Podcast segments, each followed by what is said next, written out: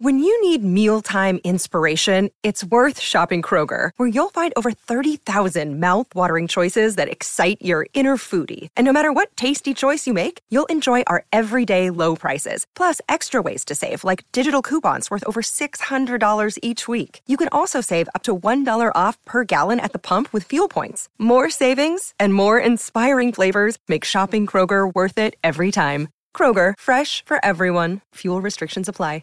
Hello, it is Ryan, and we could all use an extra bright spot in our day, couldn't we? Just to make up for things like sitting in traffic, doing the dishes, counting your steps, you know, all the mundane stuff. That is why I'm such a big fan of Chumba Casino. Chumba Casino has all your favorite social casino style games that you can play for free anytime, anywhere with daily bonuses. That should brighten your day a. Actually, a lot. So sign up now at chumbacasino.com. That's chumbacasino.com. No purchase necessary. VGW Group. Void were prohibited by law. See terms and conditions. 18 plus. I'm Victoria Cash. Thanks for calling the Lucky Land Hotline. If you feel like you do the same thing every day, press 1. If you're ready to have some serious fun for the chance to redeem some serious prizes, press 2. We heard you loud and clear. So go to LuckyLandSlots.com right now and play over 100 social casino-style games for free.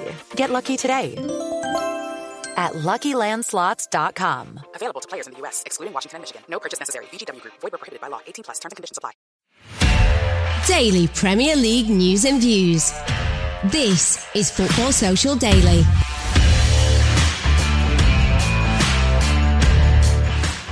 What a difference nine days makes. Where on earth has that been from Manchester United? An outstanding performance last night has ignited the Erik Ten Hag era after two false starts. And who better to light the fuse against than their fiercest rivals, Liverpool?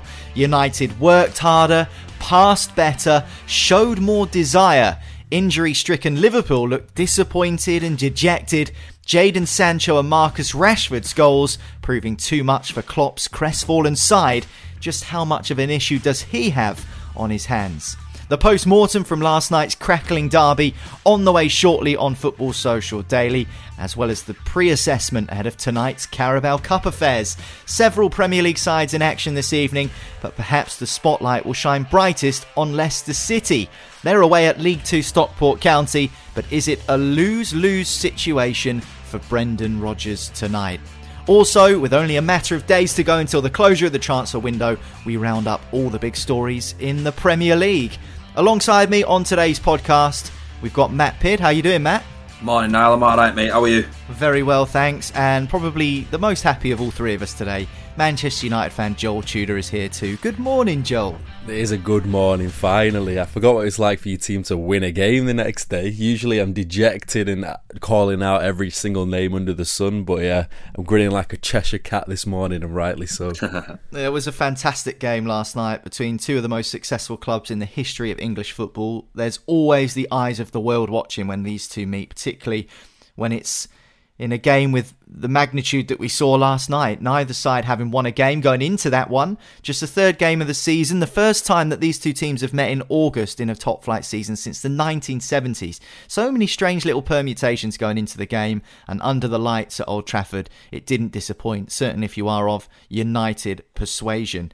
They've kick-started the Erik Ten Hag era. Third time of asking after two miserable defeats to Brentford and Brighton and a sensational display against Liverpool yesterday to put it right. So, my question, first of all, Joel, what's changed from Brentford? What's Ten Hag done in that nine days? Well, I think before this game, going into it, there was just a lot of substance in terms of off the field things, in terms of the Glazer protests, and then you had Liverpool going into the game pretty weak. You had United going into the game after an absolute embarrassment the, uh, the week before against Brentford. And it just felt to me as though he wouldn't allow anything of similar to happen again, but there had to be major change. And then when everybody saw the team sheet, it clearly showed what he thought about that Brentford game by dropping his captain, who's the guy who's meant to be leading your team, and dropping Cristiano Ronaldo, who obviously, you know, this big superstar. Whenever he's dropped, it's a massive story. And I have to give massive credit to him because he knew that for the team, what was needed was to play against well to play against Liverpool's weaknesses rather than just catering for you know the the, guys who have the bigger statuses and the bigger uh, roles in the team, and he's done that just for the team. And I've I got to give massive credit to him. I just think as though after such an embarrassment last weekend, and judging by Liverpool's difficulties as well, I just knew that it wasn't going to be this whitewash that a lot of people thought it was going to be, just because they're in a pretty dismal situation as well. You know, not winning either of the first two games. The midfield looks very weak. I don't think their attack looks as fearful. Uh, uh, sorry, it has much fear going into it when you don't have Mane on that left side. And I just think that Ten Hag really played against Liverpool's weaknesses very, very well, especially in that midfield. Um, and I just thought that every single player in that United side just rose to the occasion massively. Like before the game, you had Jamie Carragher basically basically saying how you know Alessandro Martinez is just never going to be a top defender under Ten Hag because of his height. All I've heard about, I've never heard um, someone's height be called out so much in the last. He was two really weeks. good last night, Joel Lisandro Martinez. He was a giant last night. I realised why he's called the butcher because he had his meat cleaver razor sharp last night. He didn't let anybody go near him. He was first to a man, and now I realise just how intelligent his game is. He's like Marcos Rojo, but with a football But, brain. but why? Why He's just is it very aggressive? Why has it taken three games and a match against Liverpool for this to happen? We knew that Erik Ten Hag was going to try and make the players run. They were out sprinted by Brentford by something like 12 or 13 kilometres. And yet they come up against the Liverpool side, who are well known for how they use the press and they have a lot of energy. They get up and down the pitch. And they outran them, they outbattled them, they outfought them. I just, I, I don't know what's changed. Like, why did this not happen two or three fixtures ago? I mean, that's the, the killer question for me. It's I think it's actually hard to know the answer. I think it shows that Ten Hag actually tactically is a very good coach because although Liverpool do have their injuries, I do think Manchester United were comfortably the better team and deserved the win. But was there an element, Matt, of it being do or die? I was lucky enough to be at Old Trafford last night, and I got the feeling that if Manchester United didn't start well, for instance, last season at Old Trafford against Liverpool, they had conceded in the first five minutes and they were 4 0 down at half time. So, in a highly charged atmosphere like that, do you think it would have been a bit poisonous inside Old Trafford if United had conceded early? It's almost like they had to start well. Yeah, absolutely. If Liverpool score after something like, you know, five, ten minutes, then the atmosphere can just quickly change into toxicity and, you know, the players feed off that. But like Joel was saying before, there was this just this this this air of just like it was like the old United were back last night for like the, the biggest game of their season.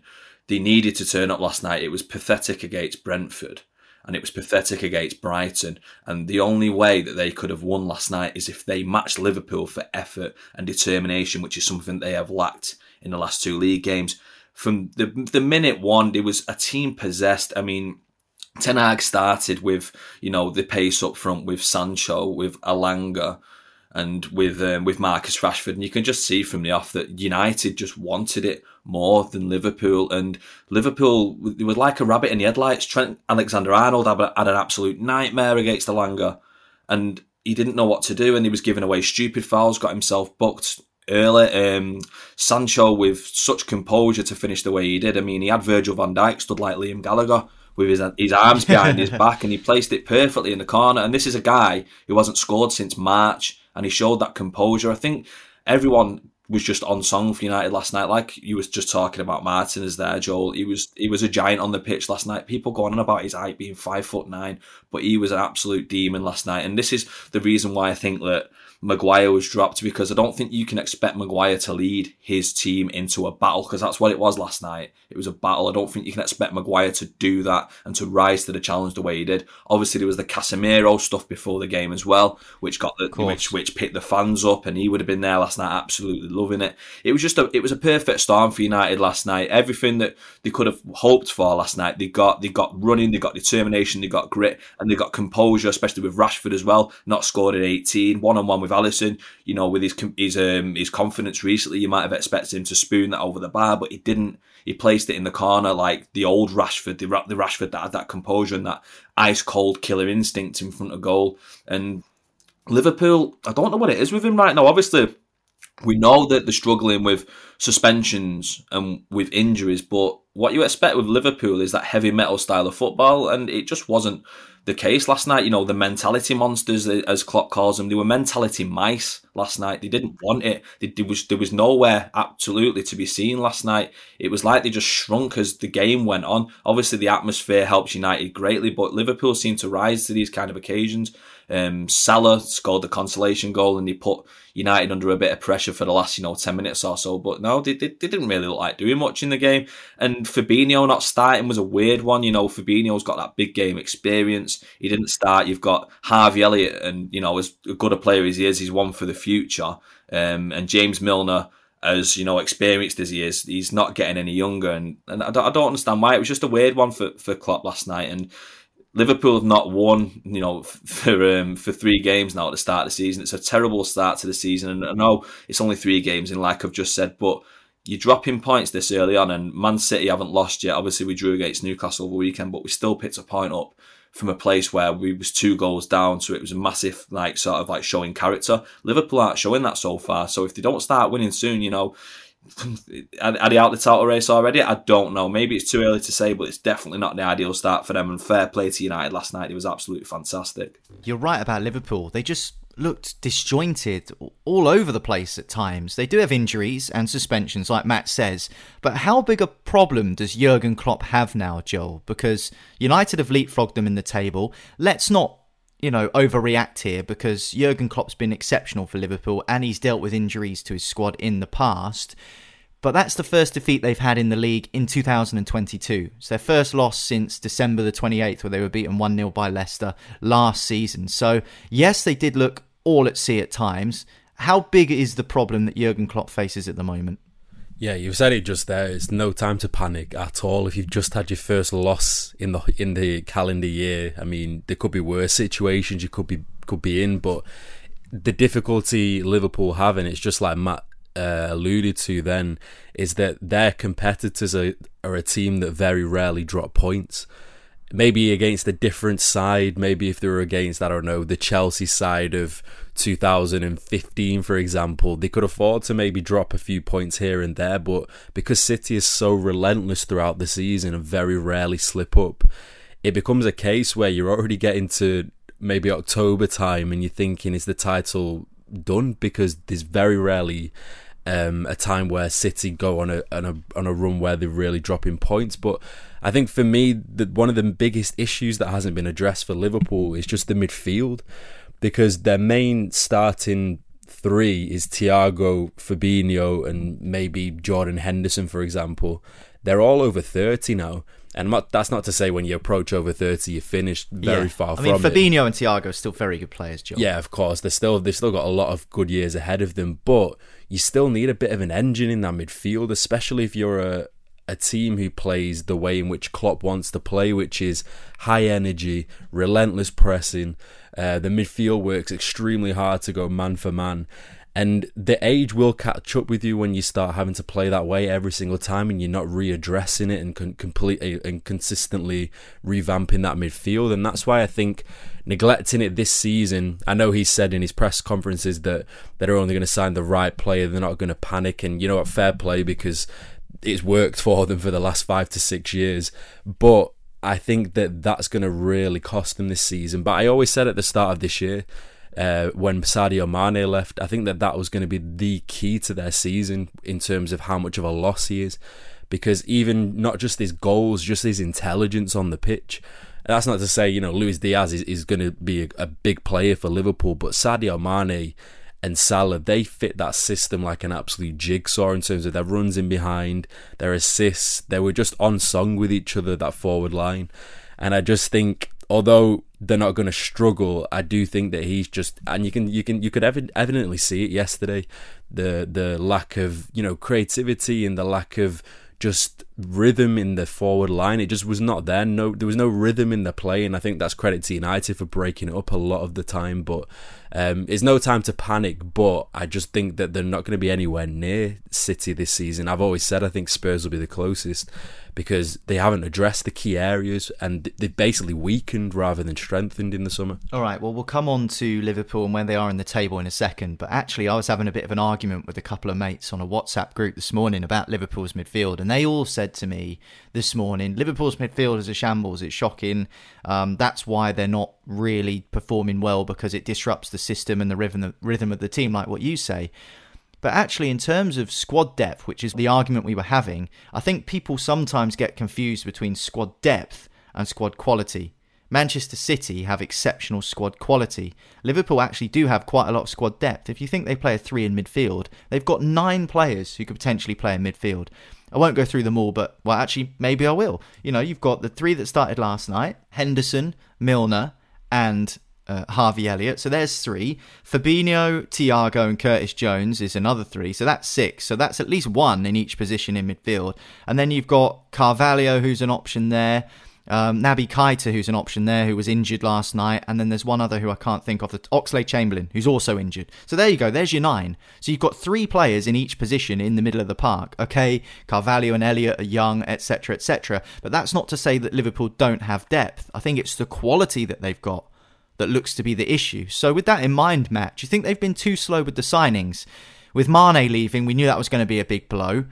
Obviously you know, Luis Diaz has come in and looked very, very good. But to get to Mane's level is going to take some time. Did Liverpool have that time? Nunez off suspended. Firmino looks like maybe his best years are just starting to, to tail behind him. Have they been too slow? Have they needed to sign better quality in, in the midfield region in particular? I think obviously they've they've lost Mane like we was just talking about then, and they've signed a completely different beast in Darwin Nunez, and we was talk Joel was talking about um, Mane's link up play with the the front three and his intelligence. Nunez is just a, a centre forward, and he's going to be some. He's going to be like another Haaland, the, the, the one that get, he's on the end of crosses, the one that's in the six yard box gobbling up chances. And last season, they was they was second best. Obviously, they finished a point behind City, and City lost players. They um, addressed the Fernandinho issue. Obviously, Kalvin Phillips has come in. He's going to add more, you know, legs in the midfield. Liverpool do need that, and you, you've hit the nail on the head right there. I mean, they've got squad depth, but the quality just doesn't seem to be there. If they lose a Thiago, who's going to come in and yeah. do the job. Is Harvey Elliott going to do that? No, he's not because no. he's, and no disrespect to someone like Oxlade Chamberlain who's had a good career, but he's not going to come in and do what Thiago can do. Absolutely can not. So they've got time, Liverpool, to go and try and address the situation. But is it too little, too late already? I mean, it's it sounds absolutely farcical that we're actually discussing that. But Joel was saying about the the um, the standards that City and Liverpool have set over the last couple of seasons.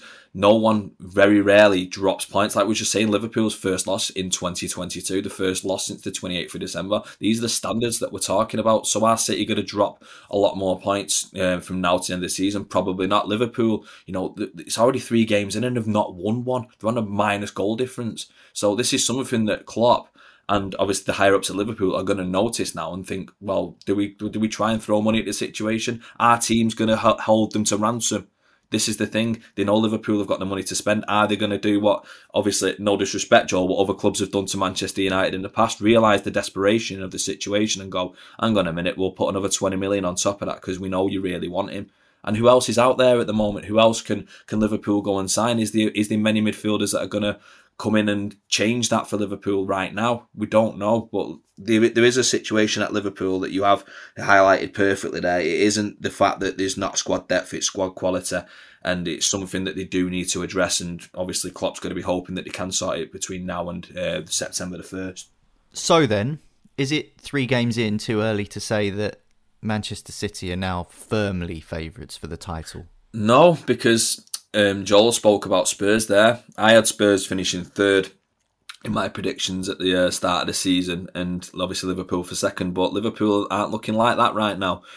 Spurs haven't necessarily played well. They've not lit, you know, the the sky up. They've um, they've they've gone about the sort of the games quietly. They got the point against Chelsea where it didn't look like they was really in it that much. Obviously, played against Wolves over the weekend. It wasn't great, but they got the job done and they're not, they're not conceding many. And Conte is a is a winner. Conte as a manager is a winner. He's won the Premier League before for Chelsea, and he, like we were saying before about addressing situations, about bringing better players into your squad. That's what Conte has done. Conte has improved his team from last season. We all know there's this thing with Spurs being Spurs uh, and bottle jobs. But there is going to come a time when that sort of starts to fade away, and maybe this is the season for Tottenham. They're in the Champions League this season as well, so they're going to have more games to play. So that might have some sort of an inkling on where they finish in the league. But for me, I've I said Spurs were a team to not be underestimated this season, and they've started as obviously they hope to mean to go on. Arsenal, another one that I thought were going to finish in the top four. They've started perfectly, three wins from three. Obviously, it's early days, but they look really good right now. Obviously, if they don't suffer injuries and that gravy train keeps rolling for them, who's to say that they won't be up there at the end of the season? So, like I said, there's a lot of football still to be played, but when you get these kind of starts that you know Tottenham's and Arsenal's have had and Cities have had, it's and Liverpool obviously have had, it's very hard to try and catch up once you've fallen so far behind because the margins are that that fine now. Yeah, they certainly are, but the margins were firmly in Manchester United's favour last night at Old Trafford. They pick up their first win in the Premier League under Erik Ten Hag. My argument would be, though, the feel good factor is back for the time being, beating your rivals Liverpool under the lights at Old Trafford, playing so well. But if they don't take that momentum into Southampton next week, you know, what happens then? That's my question. That's the skeptic in me, but what do you think? Let us know on social media at FSDPod is the Twitter handle if you want to get in touch with us there. Right, we're going to be talking about Carabao Cup action next because there are some games tonight. Leicester, Everton, Aston Villa, all in action. We'll talk about it after this. Football Social Daily. Subscribe to the podcast now so you never miss an episode. Step into the world of power, loyalty and luck. I'm gonna make him an offer he can't refuse. With family, cannolis, and spins mean everything. Now, you wanna get mixed up in the family business. Introducing The Godfather at ChumbaCasino.com. Test your luck in the shadowy world of The Godfather slot. Someday, I will call upon you to do a service for me. Play The Godfather, now at ChumbaCasino.com. Welcome to the family. No purchase necessary. VGW Group. Void where prohibited by law. 18 plus. Terms and conditions apply. It's time for today's Lucky Land horoscope with Victoria Cash. Life's gotten mundane, so shake up the daily routine and be adventurous with a trip to Lucky Land. You know what they say. Your chance to win starts with a spin. So go to LuckyLandSlots.com to play over 100 social casino-style games for free for your chance to redeem some serious prizes. Get lucky today at LuckyLandSlots.com. Available to players in the U.S., excluding Washington and Michigan. No purchase necessary. VGW Group. Void where prohibited by law. 18 plus. Terms and conditions apply. Football Social Daily. Find more great sport at sport-social.co.uk. Welcome back. This is Football Social Daily, your daily Premier League podcast from Sports Social. If you're new around here, then thanks for joining us. Don't forget if you hit subscribe or follow or whatever that button might be on whichever platform you listen to this show on, then you won't miss an episode. Again, we have new episodes every single day of the season, not just one full episode. We also got a little small one called Football Social Daily Shots, which rounds up all of the latest news from the Premier League in an afternoon that you might well have missed. And on yesterday's edition of Shots, we were discussing about the link of Pedro Neto, the Wolves winger who could possibly be on his way to Arsenal. So you can listen to that and the thoughts of Arsenal fan Fergal Brennan by searching for FSD shots or just scrolling back in the timeline. Uh, we'll talk about Neto a little bit later on, but for now we're going to discuss the Carabao Cup because everyone's favourite cup competition returns tonight um, for Premier League teams who the ones that aren't in Europe are entering it, it tonight in the second round. Um, it's divisional, so it's split north and south. It's just the way things are done in the League Cup. There are some interesting clashes. Uh, Aston Villa, uh, Southampton, and Leicester are all away at lower league teams. In fact, pretty much all the Premier League sides, including Everton as well, are away at lower league teams. And it is Leicester's game that I actually wanted to focus on, lads, because they're playing Stockport County of League Two tonight. League Two against Premier League with the way things are going at the moment for Leicester, Joel, is this game almost a lose lose? Because they're expected to win. Even a weakened Leicester side, in the form they're in, should sweep past Stockport pretty comfortably and get into the next round of the Cup. But the morale and the confidence is a little bit low at the moment. The fans were getting a little bit restless at King Power Stadium last Saturday when they lost to Southampton in the Premier League. So is it a lose lose in the sense that they're expected to win? So if they do, no one really cares. It's expected. But if they lose, it can quickly become panic stations. Honestly, I think it's panic stations already for them because they're the only club in the top European leagues who've yet to make a signing. And when you're seeing, you know, the likes of Wesley Fofana, who's on the brink of going to Chelsea, You've got James Maddison, who's been linked left, right, and centre with lots of different clubs. They're struggling in the Premier League at the moment. I think it's already time to panic for them. I just don't think there's any kind of promising signs from them that tells me they're going to go on a upward trajectory this season because after two seasons of trying to get into the Champions League uh, and just missing out and then obviously having to go into the Conference League and now it looks as though they're just going to be even weaker than they are last season. There's, there's, I think there's every right, and I think all of their fans have every right to be a little worried about their side because if Wesley Fofana does end up leaving, which I do think he will eventually if Chelsea manage to meet the valuation, I think they're going to be in trouble next season, and that's purely because they've just not strengthened. They're the only club in the Premier League who have yet to strengthen the side. They're going to be even weaker because Wesley Fofana is one of the best centre backs in the Premier League, and they're going to have eighty million pounds on their hands, which every other European club knows they have. And it's five days until well, it will be probably five days till deadline if it ends up getting done which means that every other club has zero time to replace, which means that it goes up by a premium. If they're just in a really precarious situation at the moment, and I don't know what's going on behind the scenes there because obviously Kasper Schmeichel's left. That's a really big figure to leave just before the the, the season starts. Um, I don't know if there's going to be a change of hands of ownership, or I don't know if there's something going on there where there's just not it, there's not enough committed investment as there once was before. Because I think when you look at, for example, the recruitment, Leicester were always the kind of leader on recruitment. I'd say like six, seven years ago, where they had bringing in uh, Kante and Mahrez and Vardy and Harvey Barnes coming up from the academy, and and then now you just don't really see it. Yeah, Patson Daka last season, you know, he's not really lit the house on fire. You've had Soumaré, who was one of the most promising centre mids in France. Now they're looking to sell him on again after just one year. There's something going wrong there behind the scenes, which is pretty evident. And it's quite confusing because Brighton are becoming the Leicester of old, which is being very smart in the market, making really uh, shrewd signings of you know really top quality players that not a lot of pl- uh, clubs have heard from. Now it just seems very scattergun, or not even scattergun, not at all at the moment. So I think there's something going on behind the scenes there which needs addressing really urgently because they they're on a really downward trajectory. And if Brendan Rodgers ends up leaving, it's going to leave them in an awful situation, which I could see them end up getting dragged into that bottom 15 of the table, which is going to be difficult for them to come out of if they end up going down that way. Yeah, I mean, it is the Carabao Cup tonight, so let's not kind of get too carried away here. You'd think Leicester City will be able to get through, but I say it's only the Carabao Cup, but this is a good opportunity, regardless of whether it's Stockport or not, Matt, to try and build some confidence because Leicester, they look short of it. So a win is a win, and they're going to need some confidence moving into the next couple of fixtures. They've got Chelsea and then maybe rejuvenated Manchester United in the next two games. Absolutely. And obviously, Stockport have got a free hit tonight. Stockport packed out Edgeley Park. The fans are going to be bang yeah. up for it. It's the first time they've been in the League Cup for what, over 10 years. And a good little so atmosphere down there, Matt, isn't it? it? It is a fantastic little atmosphere mm. down there. It's a great little ground. So, what they're going to be facing tonight at Leicester is a team that have got no fear. The fans are going to be right, you know, on top of them they're going to have to show, well, we all know Brendan Rodgers uses the word character quite a lot, and they're going to have to show that tonight, regardless of what 11 that he plays. And look, at the end of the day, Leicester, for the last six years, they've won the Premier League, they've won the FA Cup. You know, why not go try for the League Cup? Because we've seen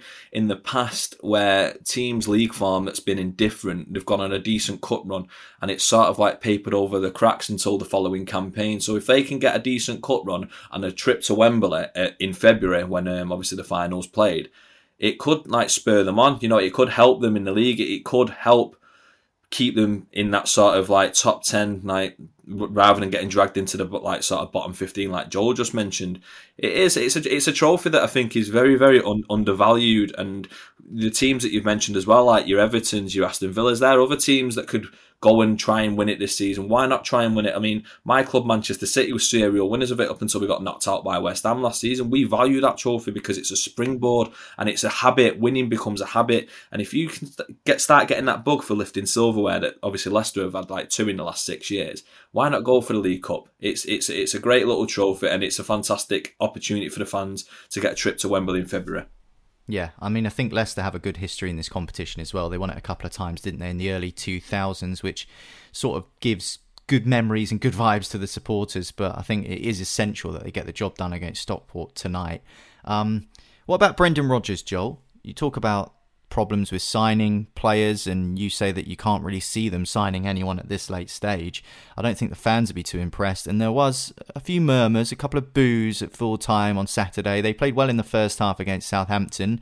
They went 1 0 up, but they ended up losing 2 1, and they lost it six minutes from time. And Che Adams, who scored the goals for Southampton, was born in Leicester and a, a Leicester fan as a kid, so that would certainly sting a little bit more with that result. But do you think Brendan Rodgers, who's a manager who has been successful with Leicester, that his future is in doubt? He seems pretty stony faced and quite content to continue even through this tough period. Yeah, it's going to be interesting to see how it all unfolds because I don't think they have a lack of quality where it means they're going to be in a relegation fight, but it's more so a case of just mentality because you always see a lot of players when they hear of new players coming into the squad, and it gives everyone a massive lift.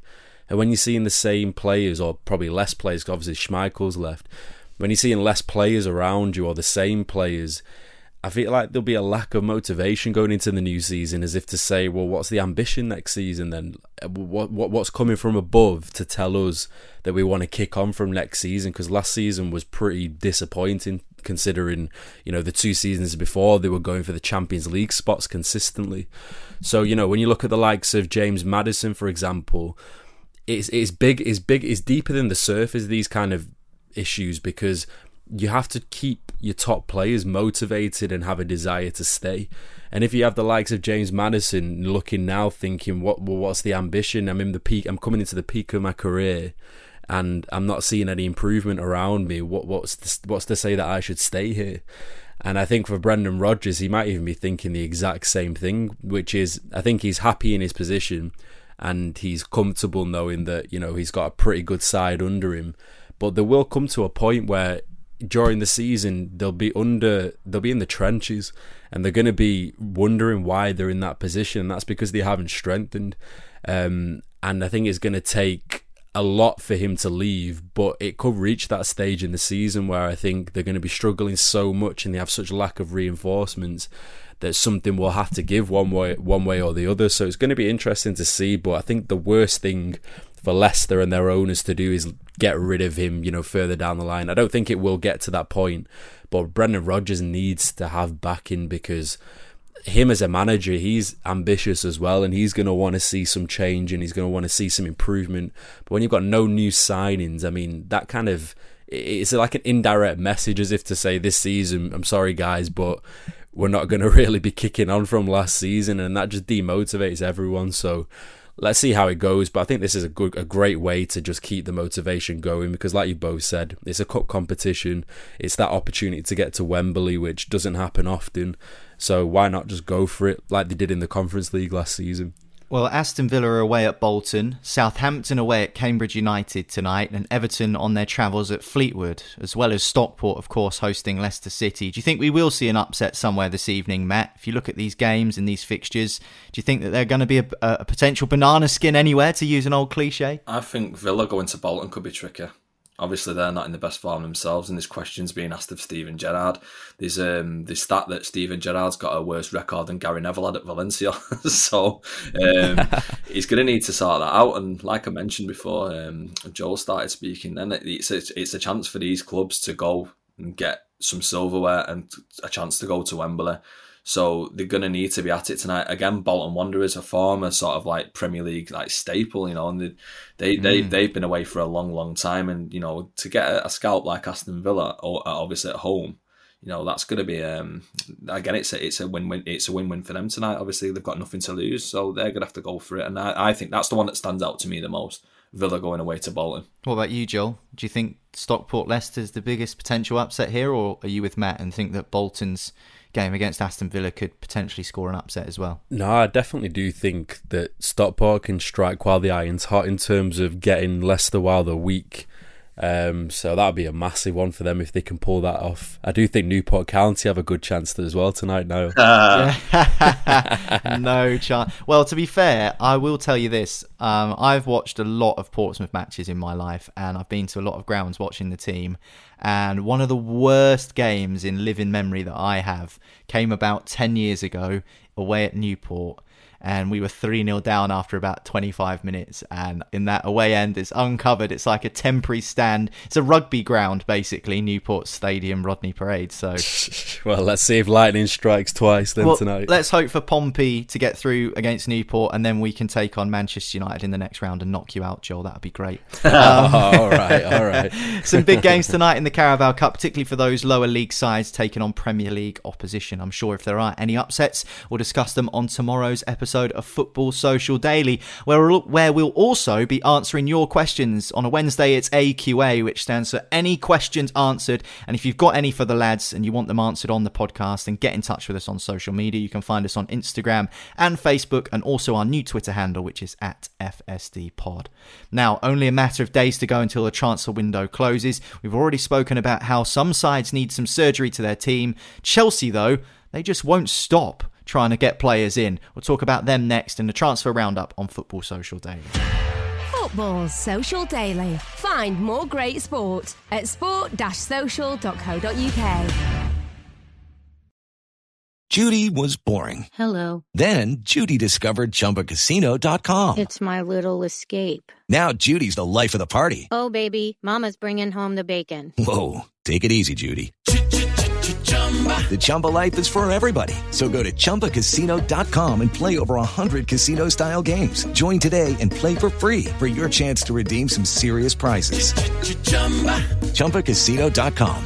No purchase necessary. Void where prohibited by law. 18 plus terms and conditions apply. See website for details.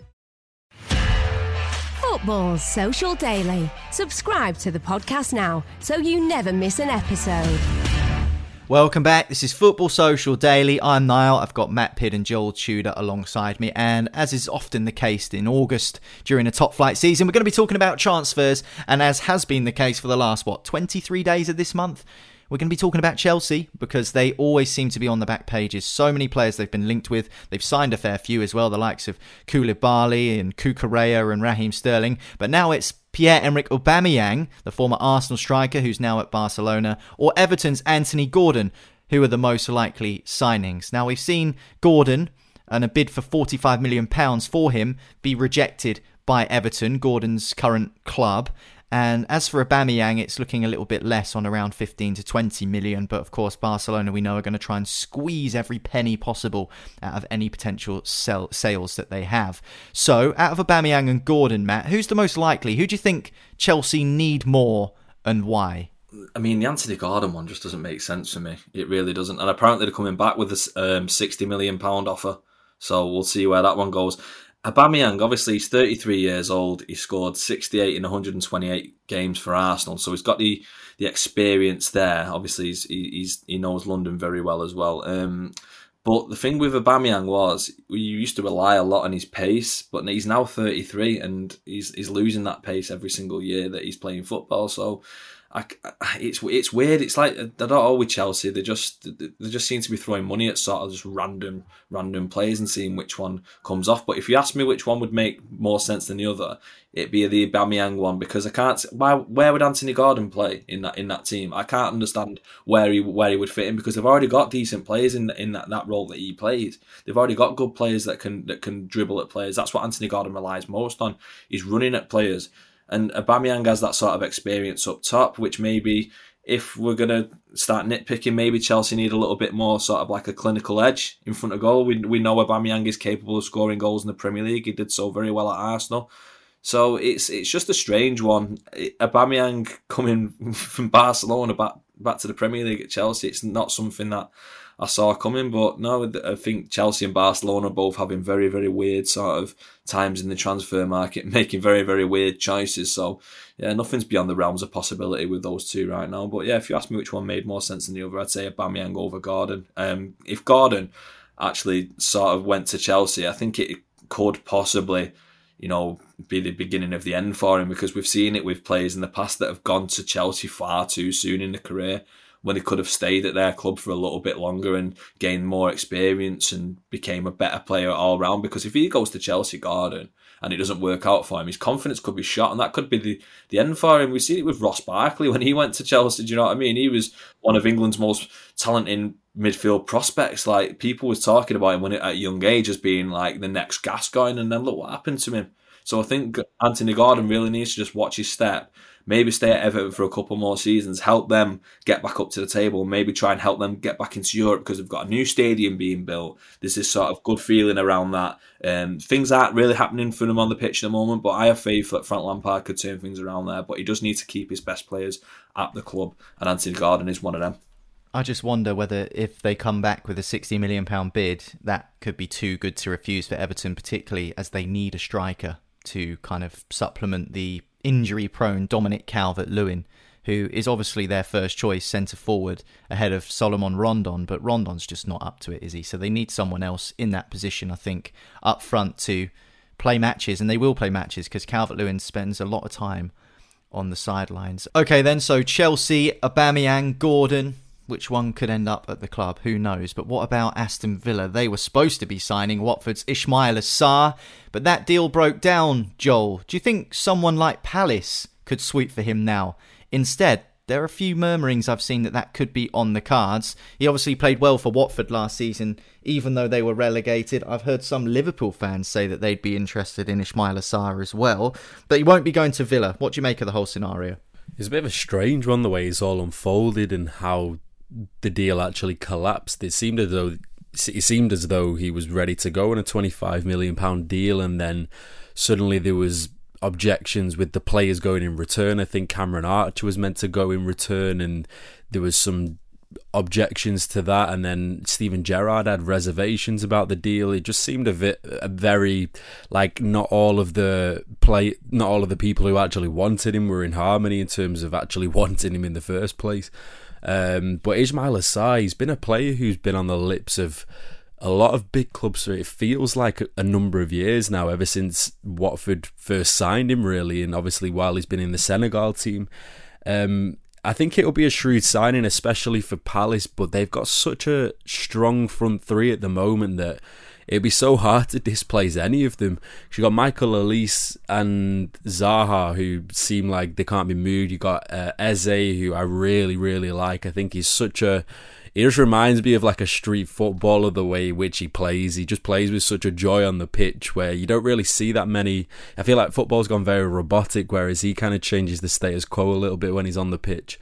And then obviously Odsonne Edouard um, up front. But I think with this one, it's it's a it's a difficult one, difficult one to call because I think 25 million is actually a pretty fair price for someone of his quality. He's still only young as well. Got 13 goals in 39 games for Watford last season, which is a decent return in the Championship for a winger. Um, but yeah, I I, th- I just think for Palace, if they can get him, it's just going to strengthen them even more. I think they're going to be, I think they're going to finish in a really strong position next season. Uh, they've impressed me already. I think Patrick Vieira is going strength to strength in his managerial um, capabilities. I think his team, the team is building, especially after Conor Gallagher's left that massive void in the midfield. I think he's really kind of get gape that hole really nicely. So I think it, if anything, it's going to strengthen them, isn't it? And I've been so impressed with Palace. Yeah, and I think Cheick Doucouré has come in and actually filled that Gallagher void quite well. So um, their signings have been have been pretty good actually. Ismaila Sarr, I think, is a good player. Um, interesting as to why that Villa deal broke down, but maybe there are other Premier League clubs interested in the Watford man. Final one we're going to talk about is something we spoke about on yesterday's episode of Football Social Daily Shots, which is our short form podcast, only five or six minutes long, running you through all of the news from that afternoon in the top flight. And yesterday we were talking about the links of Pedro Neto, the Wolves player, to Arsenal. Um, Fergal Brennan was speaking on shots yesterday. He's an Arsenal fan, part of the FSD team, Matt, and he was saying that he doesn't think Neto's quite ready to make that step up to Arsenal. I wasn't sure I agreed with Fergal in that instance. What do you think? Do you think he's got the capabilities to come into an Arsenal side who have got their sights set on big things this season? It's crazy with Pedro Neto because it feels like he's been around for ages and he's only 22 years old. Um, but if you look at Arsenal's transfer policy now, they're after these young players, these players that are going to come in and only improve under Arteta. Arteta wants to work with young and talented players and mould them and build them in, into this philosophy that obviously he's picked up from Pep Guardiola because we've seen it with Arsenal now the way they like to play.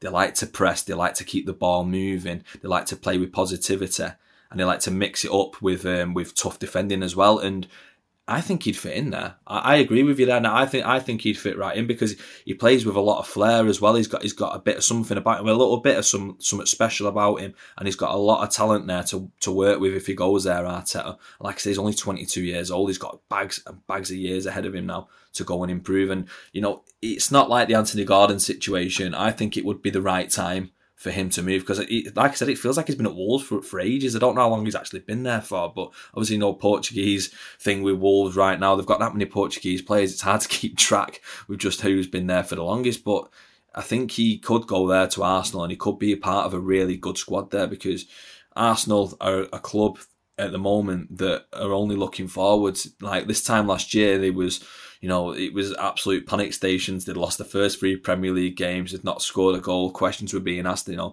And 12 months later, now look at them. They're the only team in the league that have won three for three. There's a, just a great feeling around the club at the moment. There's this feeling that something could be happening this season at Arsenal. They could be not only just challenging for the top four. I've heard a few people saying if Arsenal carry on, they could be in with a shout for, for the Premier League. But that's obviously it's, it's a, a stretch maybe too far for them, in my opinion. I have got them finishing fourth, but you know we'll see. And adding a player like Pedro Neto to that squad can only sort of improve their chances of actually finishing in um, the Champions League places this season. I really like Pedro Neto. I think he's an exciting young player. I think that he is someone who works hard for the team as well as showing that quality in the final third. Yeah, he fits the squad. Yeah, absolutely. Yeah, and also easy to forget that he had quite a serious injury which kept him out for I think close to a year um, at the back end of not last season, the season before. I think he picked up a nasty injury and it's kept him out for a while. But certainly Arsenal is a is a side that have hit quite well with their recruitment this summer, so who knows? I think the key for me from an Arsenal perspective is when they lose their first game of the season, how are they going to react? Because when they lost games last year, they tended to lose them in clusters. I remember at the end of the season, didn't they lost to Spurs, and then I think they lost another couple of games. Did they lose to Palace and Southampton? Newcastle as well. Yeah, so they, they lost some games in clusters, sort of groups of three, and then they'd win, and then they'd go on an unbeaten run. But I think if they do want to be more consistent, they need to just make sure they react better when they do lose fixtures. All right, then, that's it for another episode of Football Social Daily. We'll be back again tomorrow. Um, Matt and Joel, two sides of Manchester coming together on today's podcast, and both pretty happy with the result last night. It's not often that happens. No, it was honestly, Niall, it was a win-win for me last night because if United got beat, they're still in the mud. Obviously, United win, Liverpool have dropped more points, and the draw no one won. So I was sat there last night in a very, very rare, very rare situation where whatever happened, I was going to be happy. But yeah, fair play to United last night. They turned up. Don't forget you can hit subscribe, and that way you won't miss another episode of this podcast again. We will be back again tomorrow, and we'll also be back again later with shots rounding up the day's Premier League news in a short little bite-sized show. But from myself, Matt, and Joel, that is it, and we'll speak to you again tomorrow on FSD. Football's Social Daily. Find more great sport at sport-social.co.uk. Hello, it is Ryan, and we could all use an extra bright spot in our day, couldn't we? Just to make up for things like sitting in traffic, doing the dishes, counting your steps, you know, all the mundane stuff. That is why I'm such a big fan of Chumba Casino. Chumba Casino has all your favorite social casino style games that you can play for free anytime, anywhere with daily bonuses. That should brighten your day a little. Actually, a lot. So sign up now at ChumbaCasino.com. That's ChumbaCasino.com. No purchase necessary. VGW. Void were prohibited by law. See terms and conditions. 18 plus.